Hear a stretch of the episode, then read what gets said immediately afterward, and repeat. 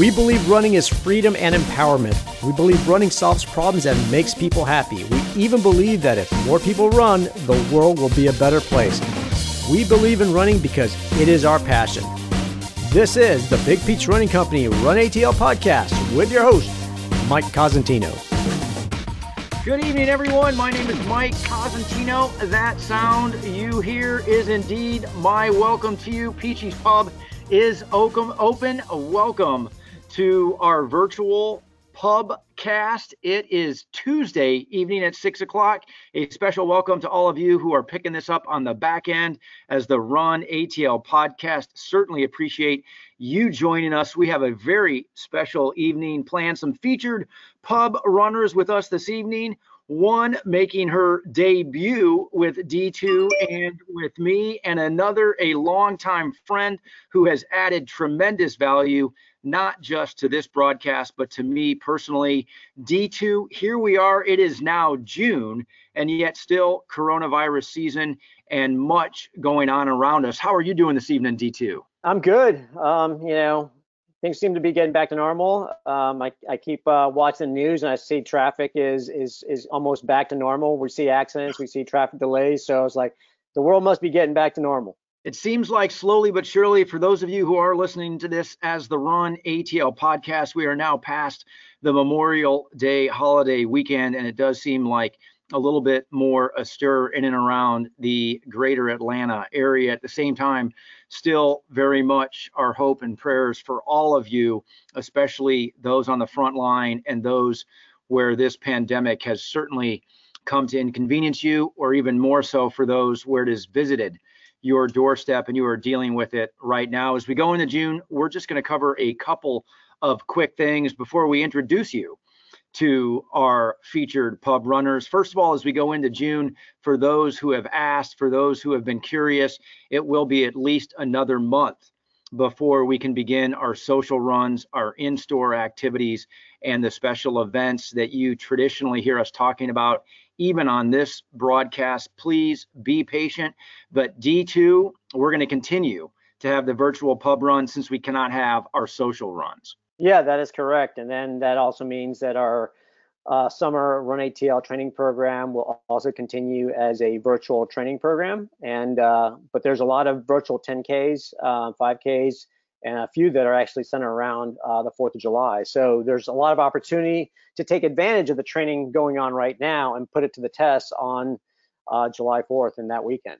What an awesome reminder. Thank you. You're looking younger by doing this training program virtually. A lot more is falling on to your shoulders. For those of you who have not yet signed up, it is not too late. We have another month of that training program, the Run ATL training program. Visit bigpeachrunningco.com to learn more about that, to join D2 as our head coach of that program to get in your virtual training for that virtual activity or just a very good summer for you for sure. Also, for those who have not yet made their way back into our stores, please know that we're doing everything we can, some things you should be aware of. Certainly, social distancing very much top of mind for all of us. Each of our team members, of course, will have a mask on at all times inside our stores. We are not yet allowing more than 10 people inside our store at any time. We do have very good systems in place to not only make sure you are safe and sound, but also that you get that world class service that you deserve. We will also ensure that we continue with things that you've told us you like curbside pickup. It is a thing we've joked why we were not doing this 10 years ago. It is absolutely still available at Big Peach Running Company. Just call, tell us what you want. We are happy to bring it to you, load it in to your passenger side, your hatch, or hand it to you while you are still in the driver's seat, certainly being mindful of social distancing standards. You can also do a virtual consultation, all kinds of information on that on our homepage. That does not go away, that carries forward. So, things that we've picked up on during this pandemic, please know that they will stay in our arsenal we want to serve you how you are most comfortable. The last thing I will say before introducing our special guest is simply as the founder of this organization, I cannot thank you enough. Cheers to all of you who have been so kind with your support, with your encouragement, with your words of wisdom and love for everyone in the Big Peach Running Company organization. It has meant so much to us. It has made the difference. We are absolutely in this together. We stand with you, and we thank you so much for standing with us. And now, D2, without any further delay, our two very special guests this evening. First of all, Nancy Clark, I mentioned she is becoming a regular, thankfully, for the Atlanta running and walking communities. She was on most recently, episode number 80. Also, you'll get full unedited Nancy Clark episode number 56 on the Run ATL podcast. Alongside her this evening, Kacy Seynders. She joins us for the first time, and it is awesome to have her here because we are going to talk about the perils, perhaps, of too much, too soon, or overtraining. And she is an expert in not just helping those who made that mistake, but quite frankly, for the rest of us who could be very guilty of falling into that as we get after it for this summer. Good evening, ladies. Thanks again for joining us. Yeah, thanks so, so much for having us. It is our pleasure. So, Nancy, I'm going to start with you because when you were on an episode number 80, you once again landed in my soul in a way that started to change the way I was thinking about something this pandemic, of course, has been going on since at least mid March as it related to abbreviated ways of interacting with others, certainly in disruption of normal schedules. The marketplace, the workplace, entirely different than what it was at the beginning of March or earlier this year. And everywhere I had seen articles or commentary about nutrition, there was this term quarantine 15. People were adding weight there were people talking about all of the pitfalls of now working from home and not making sensible dietary choices. And I just figured it was bad news for all of us that we were now at home more. We were now more closely connected to our pantries and our refrigerator, and it would spell doom, perhaps, for those of us who wanted to eat healthy and do the right thing going into spring and summer. You changed all of that immediately for me. And you said, this is an opportunity. This is maybe a golden opportunity. And now all of a sudden I was excited about being at home and what could be with my nutrition plan. Tell me where it is that you're able to take those conventional headlines, flip the script, and immediately give us a new way to think about it. Where does that come from? Well, what I'm finding right now is that people are probably getting more sleep than they have for a long time. You know, high school kids are able to sleep in, college students are sleeping in, people that are working don't have to get up an hour early to commute. So we know that sleep deprivation is very erosive in terms of nutrition intake. And there was a study done uh, with some sleep deprived people, and they gave them an hour and a half more sleep a night. And they reported their cravings for junk food dropped by two thirds. And they ate 14% fewer calories and they lost they lost weight. Um, and that was just by getting more sleep. So if this shutdown has allowed you to have some more sleep, you might be discovering that food isn't as talking to you as much. Um, so hopefully that is a positive thing that is happening. And when people are well slept, they make better food choices. And they have time to listen to their body. I mean, the body does an amazing job of feeding kids very, very well. Kids eat when they're hungry, they stop when they're content. If they eat too much chicken, the next time they want some potato or bagel. I mean, th- there's a carb protein balance that the body has, and the kids listen to it, and food's not a big deal. But so often grown-ups, I mean, they don't eat when they're hungry, they don't stop when they're content, they run out of energy, they don't listen to their bodies. And, and so I see this shutdown as a time of having a little bit more time to listen to the body. Like, what do I truly want to eat? And how much does my body need?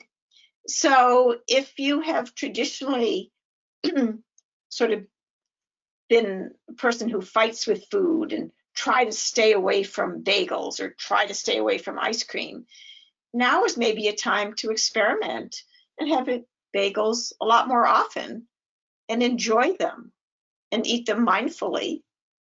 And if you want some ice cream, maybe you have it in the middle of the afternoon and enjoy it instead of just eating it out of the carton at 10 o'clock at night.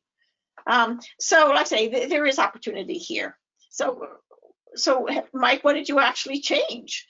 So, so let me say this because for those of you who have heard me in my conversations with Nancy in the past, one of the things that I love about her is the latitude that she gives us, not to our own demise, but to recognize that we are not only human, but we have things that we must be mindful of about ourselves. So she always asks me certain questions about, well, what did I learn? And Nancy, I will touch on that, but not before calling out what I learned from you last time. Last time we had Nancy, again, for those of you who have not yet checked out episode number 80, Nancy was more or less making what we would call in Hollywood a cameo alongside a professional triathlete who we had on as well. And all of a sudden, Nancy gives us the guidance about frozen and the role it can play in simplifying our trips to the grocery now that the grocery store looks so much different. Our trips, perhaps, and our behavior in the grocery store by suggestion are meant to be so much different than what they were in February of this year or last year at this time.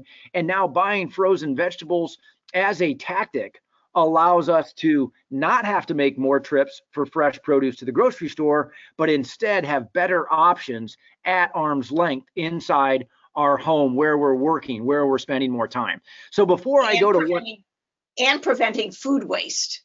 And, oh, and preventing food waste. And I don't even know if you mentioned that last time, but what a great add-on to that tactic. And, and what I was going to say before I mentioned what I learned, Nancy, I would love for you because we're still at home what are some other tactics that you're publishing and that you're giving to your clients that you would now suggest perhaps for all of us that are as easy as being mindful of the frozen fruit and vegetable section in our local grocery store? Well, just to build on the frozen fruit and vegetables section, um, as I talked about last time, freezing doesn't destroy the nutritional value, and if it's and it's often a lot more, a lot fresher because it's it's frozen at its peak. And so instead of being shipped from California to Atlanta to your house, and then it sits there, and then you pull out this wilted, you know, lettuce leaf that's, I mean, it might not be processed, but it's certainly not fresh. Um, but the, the good thing about frozen is that it really reduces food waste, keeping in mind that 40% of the food that gets raised gets wasted. And a lot of that is people, you know, a lot of runners are guilty, and you buy the fresh produce, and boom, it um, it it doesn't get eaten in time. So don't hesitate to have fresh or frozen. Don't hesitate to buy breads and bagels and freeze them, and then just take them out slice at a time or a bagel at a time. Um, and frozen foods, you know, they're there, there's a time and a place for everything. So certainly, you know, unprocessed, home cooked is best. And I think when the the sh shutdown first started, everyone was like really getting into cooking. It's like, oh, this is wonderful. Right now, all I hear is like, oh, geez, if I have to cook another meal, you know, I'm going to go crazy. And and so people are sort of sliding back toward their more traditional eating, you know, the plain old chicken instead of chicken marsala with mushrooms and whatever. Um, so we're we're um, in in the midst of all of this. I just think it's really important that people recognize that we are humans. Humans are supposed to eat. We should be eating at least every four hours. Hunger is simply a request for fuel. So if you're sitting there in your house feeling hungry and you haven't eaten for the past six hours, you know, you're not listening to your body. And I would really hope that people listen to their bodies and um, eating, peeing, breathing, sleeping. It's all physiological. And when you got to pee, you pee. You don't think twice. Oh no, it's 10 o'clock. I can't pee until noon. You don't do that. You know, when you got to breathe, you breathe. And just the how the body is um, a physiological machine so that if you are hungry and want to eat, don't fight it. Just wander over the refrigerator and eat something and and just stay in a little bit intuitive. It's like, how much food does my body need? And and eat. And then if you're still hungry, it's okay to have a little bit more. And and this is really, let's say, being a little bit intuitive, um, as opposed to trying to stay away from foods. And you know, you want to bring good foods, yummy good foods into your house and not like no cookies, no ice cream, because oh, if there's ice cream, I'll eat too much of it. It's like, no, if you eat too much of a food, what that says to me is you like it, maybe you should eat it more often. And just, you know, get tired of it and then you'll be at peace with it. I mean, apples don't have power over you. You can you, need an apple whenever you want. But why does ice cream have power over you? Because it's bad food. It's like who set up that rule? Um, so I say there, there's there's so much that people can be doing now to learn how to eat normally. Like, what do I truly want to eat? You know, do I stop eating because I think I should because my or because my body's fed? Um, and and and just um, enjoying food is one of life's pleasures. Well, and you're so good at that. And for those, and I'm going to use Nancy's term, interested in learning, if you're just learning more about Nancy for the first time, obviously you can see the information on the screen if you're joining us live. There is no doubt she is that internationally known sports nutritionist, more so than that as it relates to your education. Nancy Clark's Sports Nutrition Guidebook. It is absolutely the gospel on learning more about nutrition and sports nutrition for you.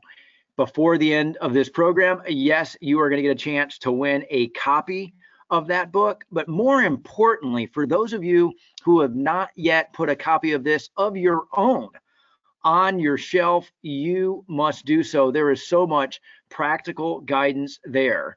And when we say practical, as someone who has dove into that as a reference guide, it is not just aspirational thinking or behavior for those at the peak of their athletic performance. It is for all of us and is written in a way that all of us can indeed benefit. I have to say, D2, I came into this sometimes when you think about talking to Nancy Clark, you would leave your beer in the fridge. I saw you drinking water a little bit ago. Is that because Nancy's our special guest and you were not necessarily willing to take her at her uh, suggestion to enjoy something every once in a while?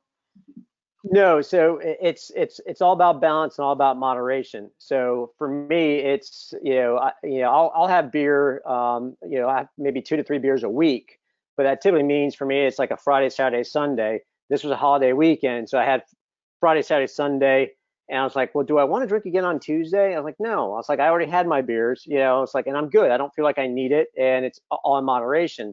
So for me, I didn't want to do four days where I was drinking, and then, um, you know, I, I do have a, a special beer that I did pick up, and uh, you know, from Pontoon Brewing, which I know you, I, I've been wanting to tell you this because this is a, uh, you know, I love uh, stouts and flavored uh, stouts. So uh, Pontoon Brewing here locally had one called uh, this is Chunky Boy, which is a um, believe it's caramel coconut um, and caramel. I mean, it's just got it's like it's like a dessert beer, and and so I've got it. I was like, oh, I was like, yeah, do I crack it up? It's like, no, I'm gonna wait for it. You know, I'm gonna share it with a friend.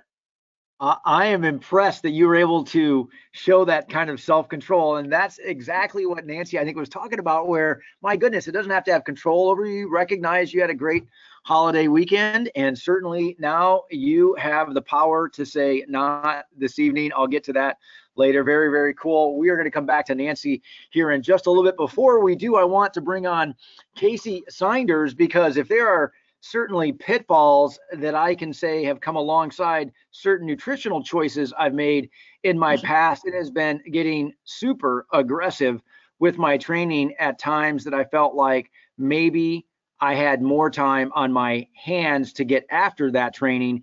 And yet we know that more time isn't the same as more sleep when it comes to training. And Kacy, my guess is there are people, whether telehealth, safely in your office, talking to you on the street, or wherever they may actually get a chance to run into you digitally, virtually, socially distance minded, that they're saying, wow, this thing is started to flare up. And I think it's because now that I'm working from home or I have a little bit more time, I decided to run more than I ever have, or I'm walking more than I have ever walked before, or I am now getting myself in great shape, and yet they have soreness, discomfort, or worse to show for it.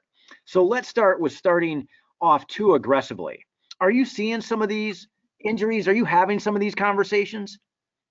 Oh, yes, Mike, absolutely. I've heard all of those stories um, for about two months now.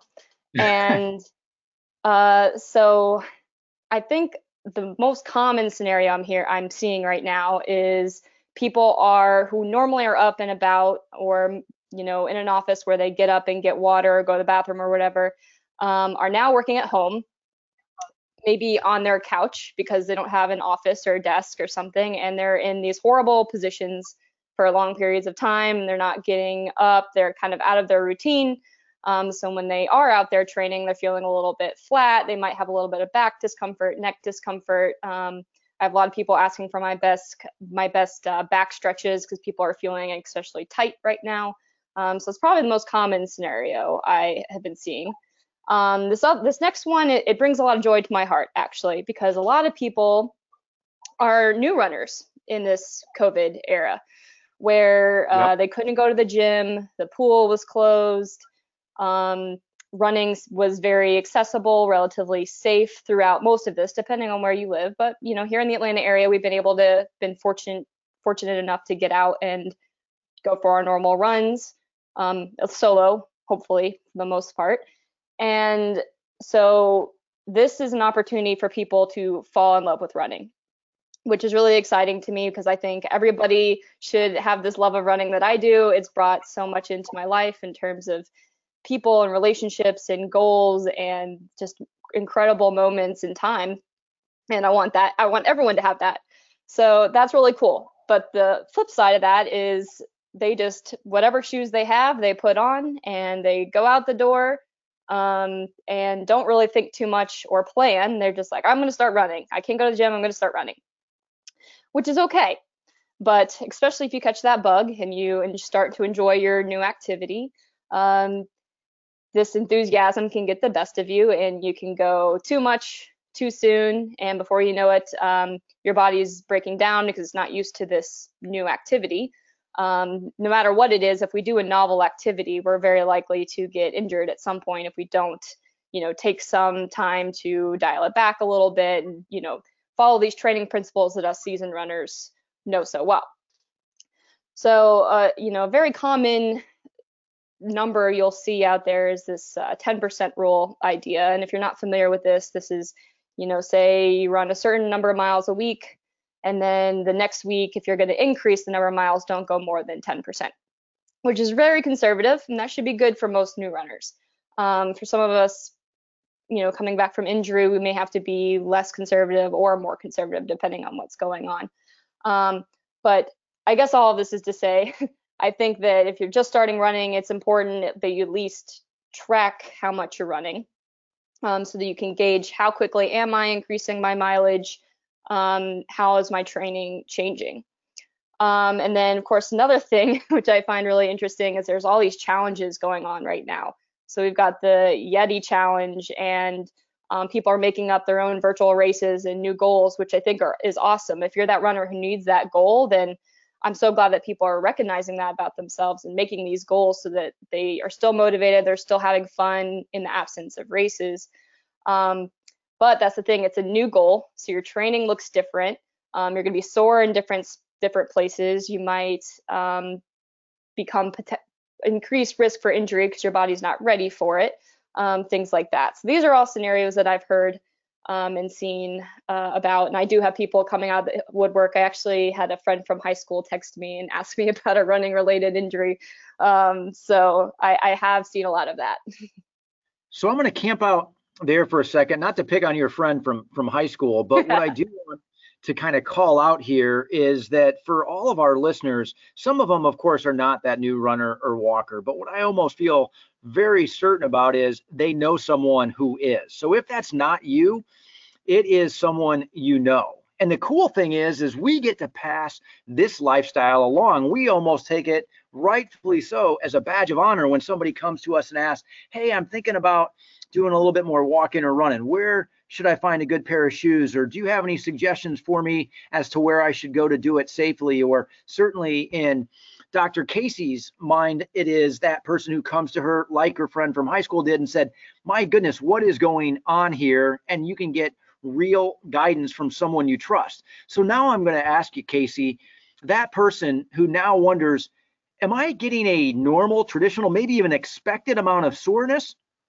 Or have I gone and injured myself and put myself in harm's way if I try it again?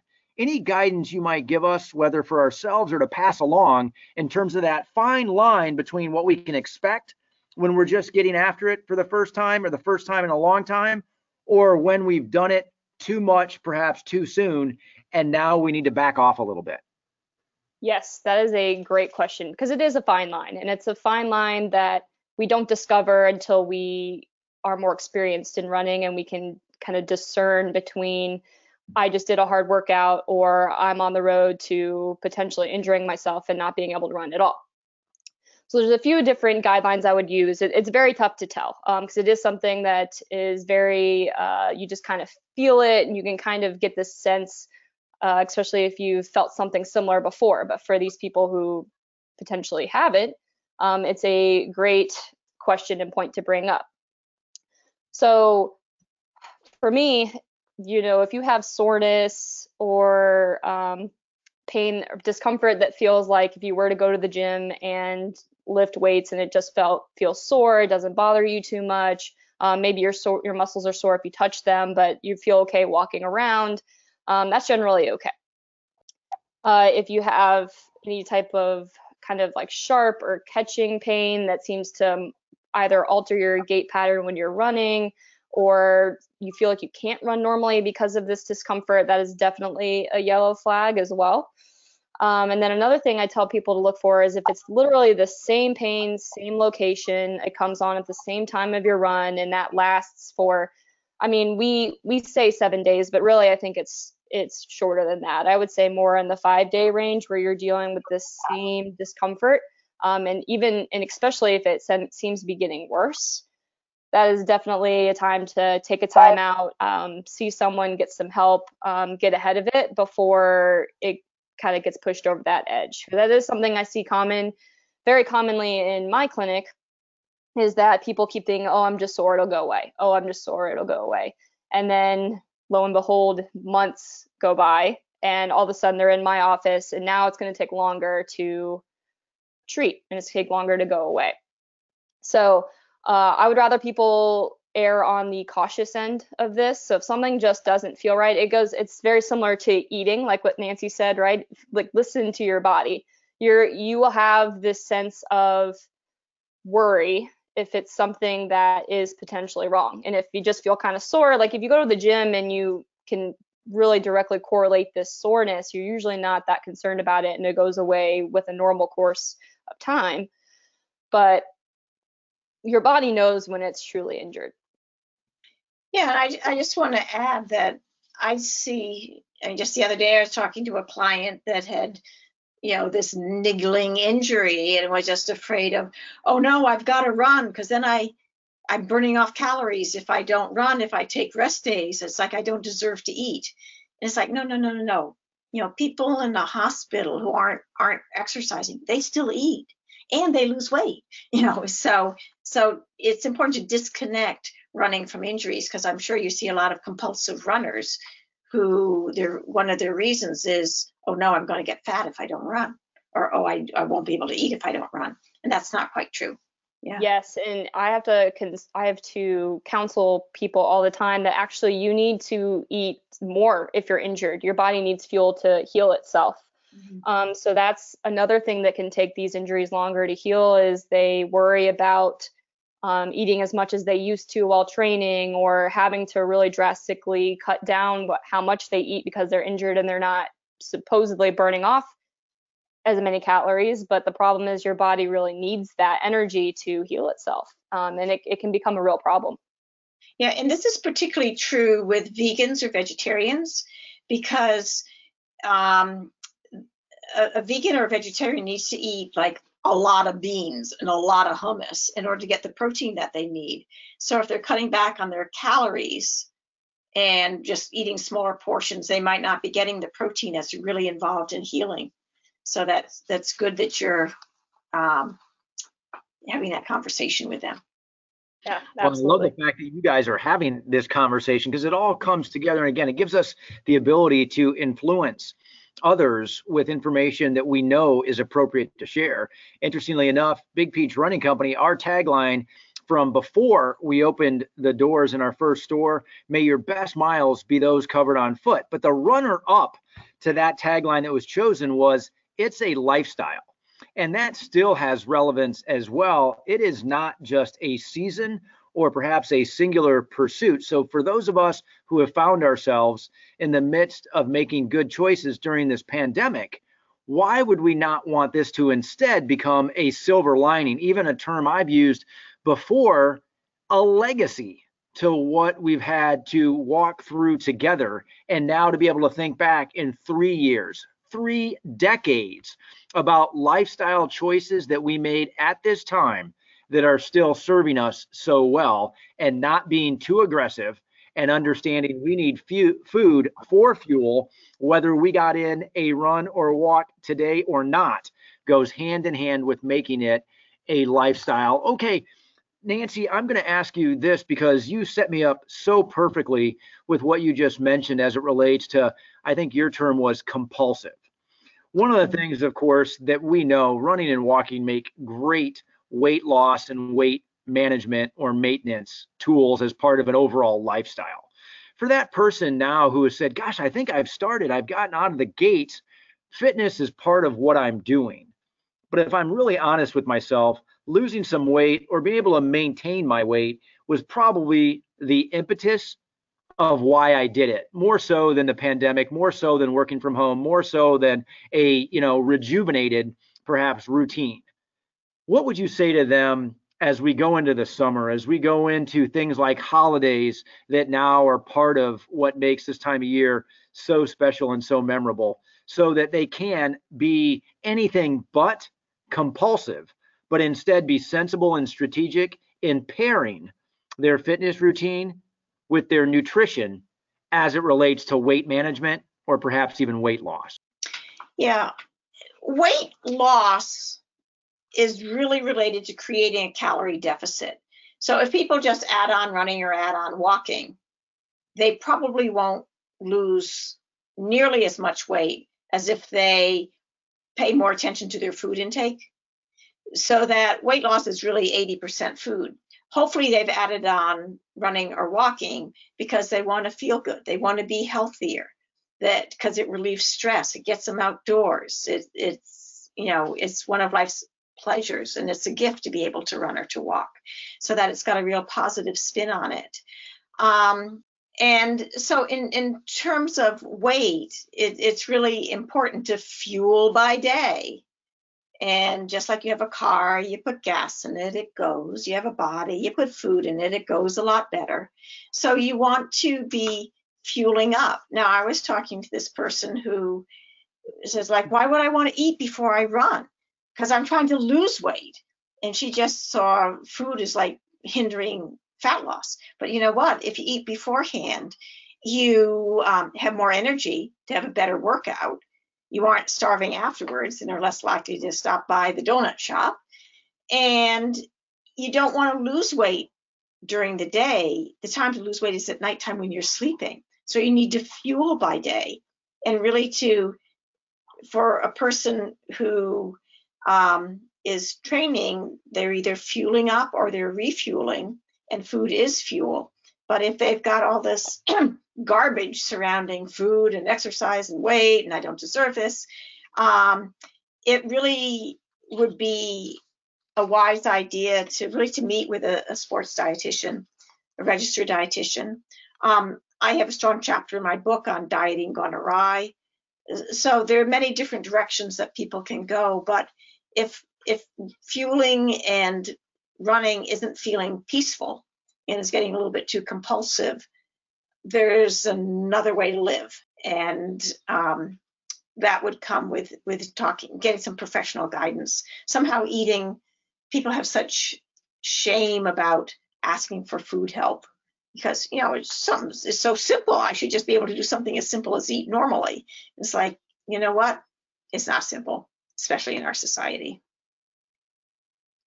Well, and if it was simple, we wouldn't need the world's best-selling sports nutrition guidebook. That is for sure. And for those who have not laid eyes on it, there is so much good. It is a treasure trove. Again, do not forget, you're going to get a chance to win a copy. And as I give you a preview for the back half of this pubcast and your time here, our question to those of you both on the chat box and brave enough to take yourself off mute, what does the future of running look like? We are now in June we are now in our routine that is starting to become a routine, not just markedly different from what it was a few months ago and we are curious what the future of running looks like. We'll hope you participate in that discussion. We're also going to transition from those of us who are perhaps just getting started to those who are committed. Those of you who are just getting started, do not go anywhere. You will benefit from this as well.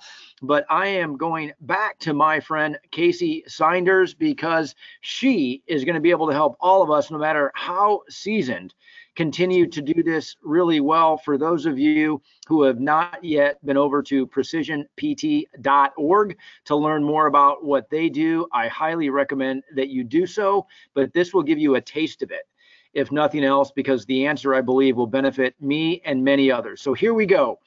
Kacy, I am really curious because for those of us who have been doing this, maybe perhaps could even say this is a lifestyle for us. We're not willing to just write the rest of this year off as something where we're out running by ourselves without targets or perhaps races to register for or even goals to set. That does not go away just because of this pandemic. We are, to your point earlier, maybe making new types of goals. We perhaps are pursuing things we've not in the past, but we are as goal oriented and as aggressive at getting after it as what we have ever been. So now thinking about that endurance minded, more committed athlete that you're seeing, how is it that we are able to not just give ourselves the confidence, but give ourselves a legitimate opportunity of staying healthy when so much of our other routine is different? We're working from home. Our parenting perhaps has changed because we don't have daycare. We may not have the ability to take our kids to school. Everything around us has changed, but our desire to still be the best athlete we can be has not.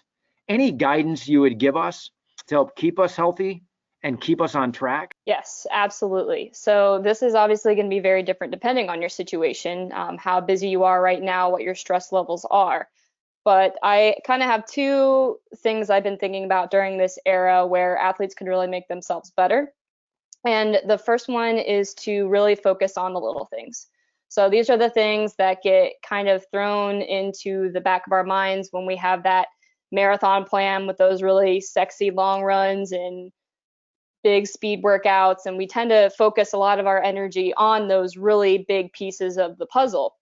And they are important, but I, I argue, especially as you get more entrenched in this endurance lifestyle, the longer you're a runner and those PRs become harder and harder to come by, the little things are what really make that difference. Because you've done long runs before, you've done the speed workouts before. That's not going to change. What is going to change is, you know, um, your ability to buffer stress, your ability to sleep and recover better, your mental ability to stay focused during those workouts um, your ability to focus on your foam rolling and your strength training and those other little pieces, and even your running form. So if there's something about your running form or uh, kind of what you focus on in your body while running that you just haven't really focused on because you've had this race or you've had something where you don't want to really mess with the tried and true, now's the time to do it.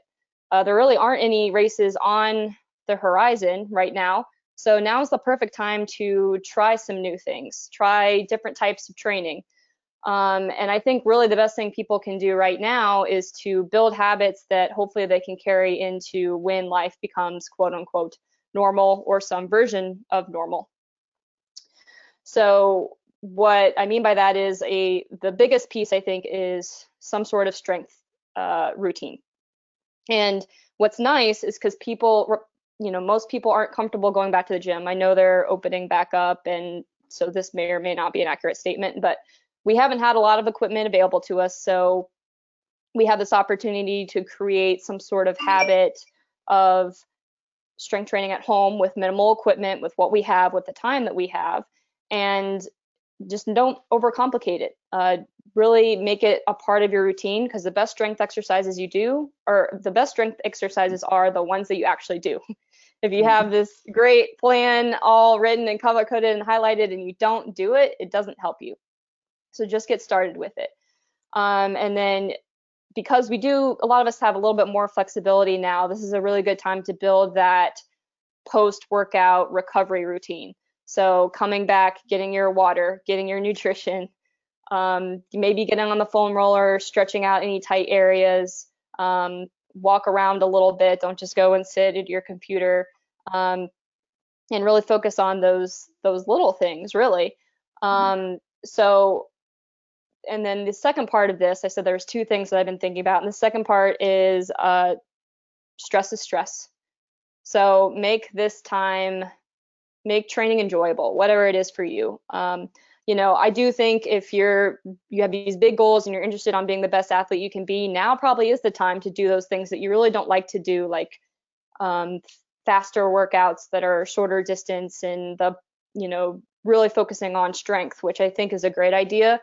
But by the same token, I think it should be enjoyable. I think it should be stress relieving, and I think you have to listen to what you really, really want to do right now and um, just don't stress out about um, you know how's this going to benefit me in the long run which yes i agree. That's a good idea. It's a good question to ask yourself. But remember no matter what you're doing right now no matter what your training looks like um, it's a brick in the wall that's going to build you going forward.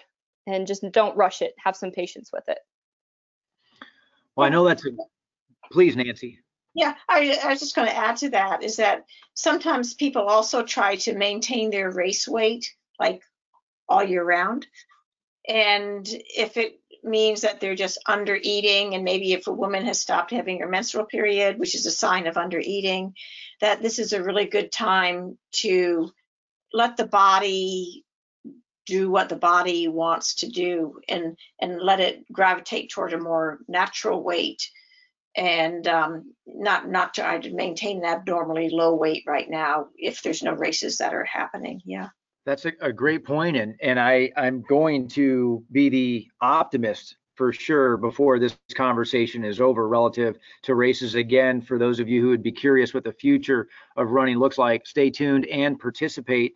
But Kacy, you gave us some important for me reminders maybe for everyone imperatives and that is you mentioned like nancy did the importance of sleep but then you also came back around and you told us strength training it matters so if i can say i'm as consistent as i've ever been even with a disrupted routine in the number of days per week that i'm running or the amount of mileage i'm achieving but if i've lost my commitment to the strength training shame on me i will pay for it sooner or perhaps later. Secondly, you just mentioned a word that I know Nancy, I saw her head going this direction. So my guess that means full agreement. But how could you disagree with recovery and the importance of being mindful that if, even if we don't have a signature race that we are confirmed will happen, recovery still matters. Is that fair? Oh, absolutely. I mean, that's the biggest part of training, right? They say, uh, you know the real gains come in recovery not necessarily in training so you you really are building on your sleep rather than how many hard workouts you can do um, i did see or i've heard of a quote before i think it might have been Deena Kastor or something like that where it's like um, you can train as hard as you want as long as you recover well enough so i uh, i'm going to suggest that that's accurate at the same time, I don't know that I have enough to go up against Deena to be able to say I've ever trained That at that Deena, level. I certainly haven't performed at that level. So who am I to push back or perhaps embrace that? What I would rather do is embrace Dr. Seynders' advice because I know where it comes from. So what I'm going to do is I'm going to have a couple of questions that are coming in. I'm going to give them to you right now. Before I go to my question for you, Nancy, I'm going to start with you with a question from Bob. And this maybe shows my limited knowledge of all those who might be willing to give me some guidance since I have already committed myself, gushed over Dr. Nancy Clark and her guidance for me. I don't even know who this individual is, but I'm going to read it as it is here. Maybe you know. Thoughts about Michael Pollan's perspective on food. The quote is Eat food, not too much, mostly plants. Mhm. Any thoughts on that? Yeah, I, I, I love his eat food, not too much, mostly plants. It's short, sweet, concise. It's it's doable, and um, I have no arguments against that. And it's it's interesting that I heard this statistic that 25% of people ages, I think 24 to 35 or something, are are either vegan or vegetarian. So so eating plants isn't a passing fad. It's really the next generation of eaters that are coming along.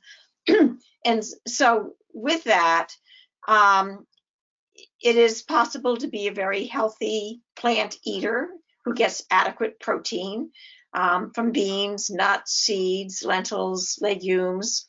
Um, and the nice thing, getting back to this coronavirus shutdown, is there's time to explore this and to do more cooking and to make lentil stew or to make homemade hummus and really to um, be creative with with eating more more plants and knowing that that's a, a wise a good trend to go in but that doesn't mean that you can need to eat only plants you don't need to become vegan or vegetarian there's something called less meat less animal food um, so again, it comes down to, oh, how boring, balance, moderation.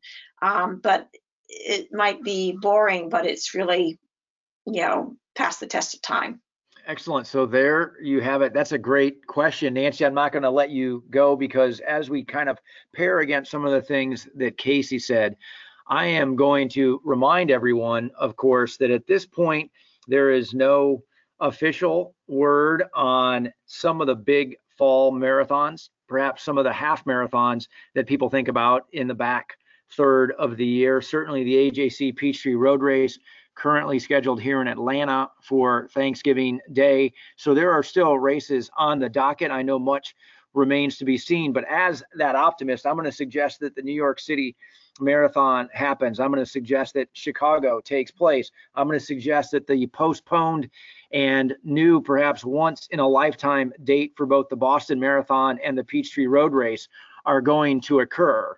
You wrote literally the book on marathoners and nutrition for that particular endeavor. It had great recipes. Of course, it had advice for the training. That way you could support the amount of training and the intensity with food. You even mentioned a number of things that were going to help with us get more out of that overall training experience because of the role that diet and nutrition can play. For those of us who are just committed until we hear differently, these events are going to happen. What are some foundational, maybe even building blocks? If we have a marathon, half marathon, perhaps even that first Peachtree on the Mhm. horizon this fall, that you would say it is not too early to start building these habits or recipes or routines into our existence? It, it certainly isn't part of training isn't to train just the heart and the lungs and the muscles is to train the intestinal tract and so many runners have um, concerns about you know tummy troubles. And and so that part of your training is to practice your fueling as you would fuel for a half marathon or a marathon. And to you know for shorter distances you're fueling up and you're refueling. For longer distances over an hour and a half you want to be fuel practice your fueling during and you have choices. You can have commercial sports foods and sports drinks and goos and gels and chomps and sports candies, or you can eat, you know, dates and dried pineapple and, um, you know, applesauce pouches or, you know, bananas, or real food.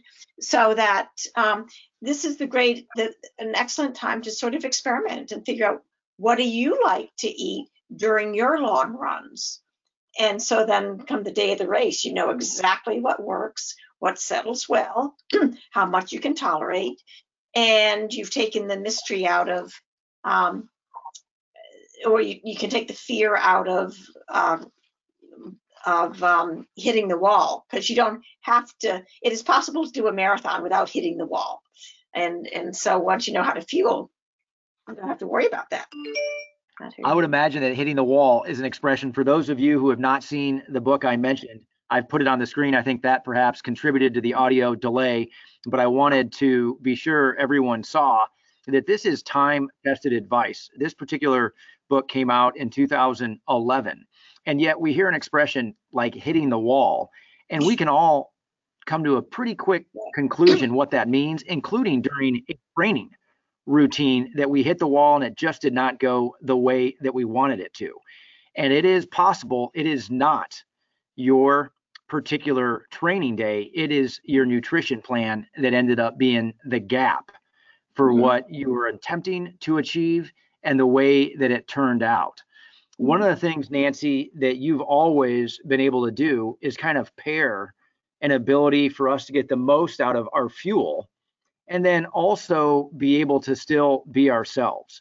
If we mm-hmm. think about me having my big peach post run peach ale right now, and yet still planning on a fall marathon, are there any things that you would say we should avoid or that we should maybe change or that we just cannot continue to let be part of our nutritional plan? Or is there enough latitude or perhaps nutritional grace that there's room for all of it, even when we have big targets for the back third of this year? My biggest concern is with people who think um, the lighter, the better.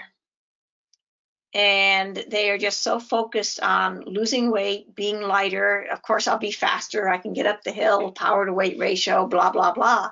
But they're getting lighter at the cost of being well fueled and they really set themselves up for injuries because they aren't healing very well.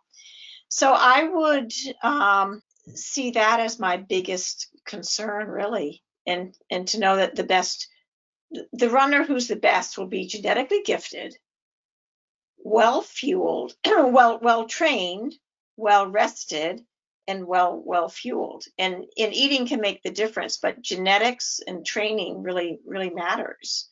Um, and not to underestimate the power of good nutrition. I mean, I've had many of runners say, Wow, I went for a long run and I fueled better and I knocked a minute a mile off my time. I mean, could that be food? It's like, yeah, it could be. And it and it likely is. So food is very, very powerful in terms of enhancing performance and it can be powerful even without putting the focus on losing fat. Well, I'm going to go to the bonus question before going to giving away Nancy's best selling nutritional guidebook, internationally known. And that is, Nancy, I have to ask you, given that you are in the heart of one of those locations best known for running in Boston. Obviously, New England shares a sentiment similar to what I believe we do here in Atlanta as running city USA that this is a lifestyle here to stay, regardless of what comes at us. But any thoughts from you in terms of the future of running and how things might return to a sense of normal or might look markedly different for the time to come? Boy, you you asked the, the the magical question that I think we wish we all knew the answer to. I I see people as getting outside for sanity, and the, there's a switch from competitiveness and I've got to train to I want to get out and move my body and get fresh air and sunshine. So among a certain, you know, group of people, surely your competitive runners are still competitive and totally frustrated. But if people can just embrace this as a time for exercising for the right reasons, health, fitness, sanity, stress relief. I mean, not everybody is competitive. And so for some people, it doesn't really matter that there aren't as many races. They just want to go there to participate and have fun and just celebrate all that they're grateful for. So I would say an attitude of gratitude will go a long ways. Um, and who knows what the future will bring, but we still need fresh air, sunshine, physical fitness, regardless. Well, I love it. I hope that is our future. It sounds very rosy. And I do think that everywhere from the New York Times to the Atlanta Track Club have indicated very clearly that right now we are seeing people who have that mindset that Nancy just mentioned could be part of the future, where just getting out, I think her expression, so perfect, moving our body it matters. It is good for us. And yes, it can be enjoyable. It can be part of that stress relief and ultimately become part of what is your normal. Same question for you, Dr. Seynders. You obviously have a sense with those who you see and you're speaking to. We're not asking for a crystal ball and anyone to be 100% accurate, but anything you would tell us that you believe might be part of the future for running, for walking, just for this what we call pedestrian active lifestyle? Yeah, so I think it, it goes back to what we say about a lot of aspects of our lives right now. What parts of normal do we want to return to? What parts of running did we really enjoy? What really lights us up, lit that fire? Like, are we competitive? Is it just something we do because all of our training buddies do and we're just expected to race? Or did we actually enjoy racing? And it's totally okay if the answer was no. Um, so I think people it's i mean i'm definitely echoing nancy's answer right now. I think people will find what really was joyful for them what really was what what they get out of running out of this lifestyle. They'll they'll realize how important it is for their health overall and get out of this type a kind of slave to the schedule type of training. Um, but i think we'll also find that we really took for granted that time that we could train with people and enjoy someone's company and how you get to know people through this sport. And I think we've realized that I think we've always said it, but now since it's not possible to have a lot of those gatherings we used to and not see each other at races, I think it has brought us a lot back to that that community aspect of it that a lot of us really really enjoy. Um, so I, I think we'll find ways to really hone in on that once we can do it again. Um, and it'll be a, a jolly good time. well, I love the fact that you guys said similar things because that must mean it's going to be true. If mm-hmm. more than two people, somebody else join in, and that makes it a quorum for sure. A question that we got for you, Kacy, I think is a good one. As a reminder for everyone, feel free to join in the conversation. Give it some thought on your own. You're out for your run or your walk as you listen to the Run ATL podcast right now. What is the future of walking or running? Certainly hope that you're included in whatever it may be. But the very question that is not speculative in this instance is this, and that is any thoughts on ice versus heat? A lot of people may think of that as part of their recovery. We talked earlier about is this just soreness or is this something more than that? Maybe I should ice it, maybe I should get out the heat pad. Any thoughts on ice versus heat? Yes, I have a few thoughts about ice versus heat. So it really is situational. Uh, it really depends. So uh, there are a few instances where I would say absolutely ice, and that would be with a very recent injury. So you had you sprained your ankle on a trail run, you felt kind of a pull uh, during either a faster effort or during a run, and you feel like you've like pulled a muscle or some sort of very um, where you could really tie to the moment in time when this injury happened. Um, I would say ice for sure. Um, I do like ice as a recovery tactic as well. Um, I know a lot of athletes use ice baths and cryotherapy chambers and all the, the fancy bells and whistles there. Um, I do think it can be helpful to dampen some post exercise inflammation and help you get ready for your next effort. So I think that that is another instance where you can use ice. Um, with heat, it's a little bit more, if it feels good, then I'm generally okay with it. There are some injuries where heat will make it feel worse. It's like if you can imagine spraining your ankle and then putting a heating pad on it would feel horrible, right? So um, I'm okay, like if you're just generally tight and you want to sit in like a hot tub or a whirlpool of some sort, um, I think that's really helpful. I know a lot of people do like Epsom salt baths, which I'm all on board with that old fashioned modality for sure. It feels great. Um, but other than that, it's just what feels good. Um, so some people I know swear by um, icing a certain, like icing their knees or icing a certain part of their body right after their run, and it helps them feel better. I'm cool with that. That's great. Um, so it really, it really just depends. If it feels good, it's usually okay. And except in that instance where you have a very acute injury, and in that instance, you want to ice it as frequently as you can in the first probably 48 to 72 hours after injury. Wow, that is great guidance. Thank you for that question. That is hugely helpful for all of us. All of us will run into some of that. Before we let you all go, we are going to ask both Nancy Clark and Kacy Seynders a very important personal question before we get to that final answer from our featured pub runners.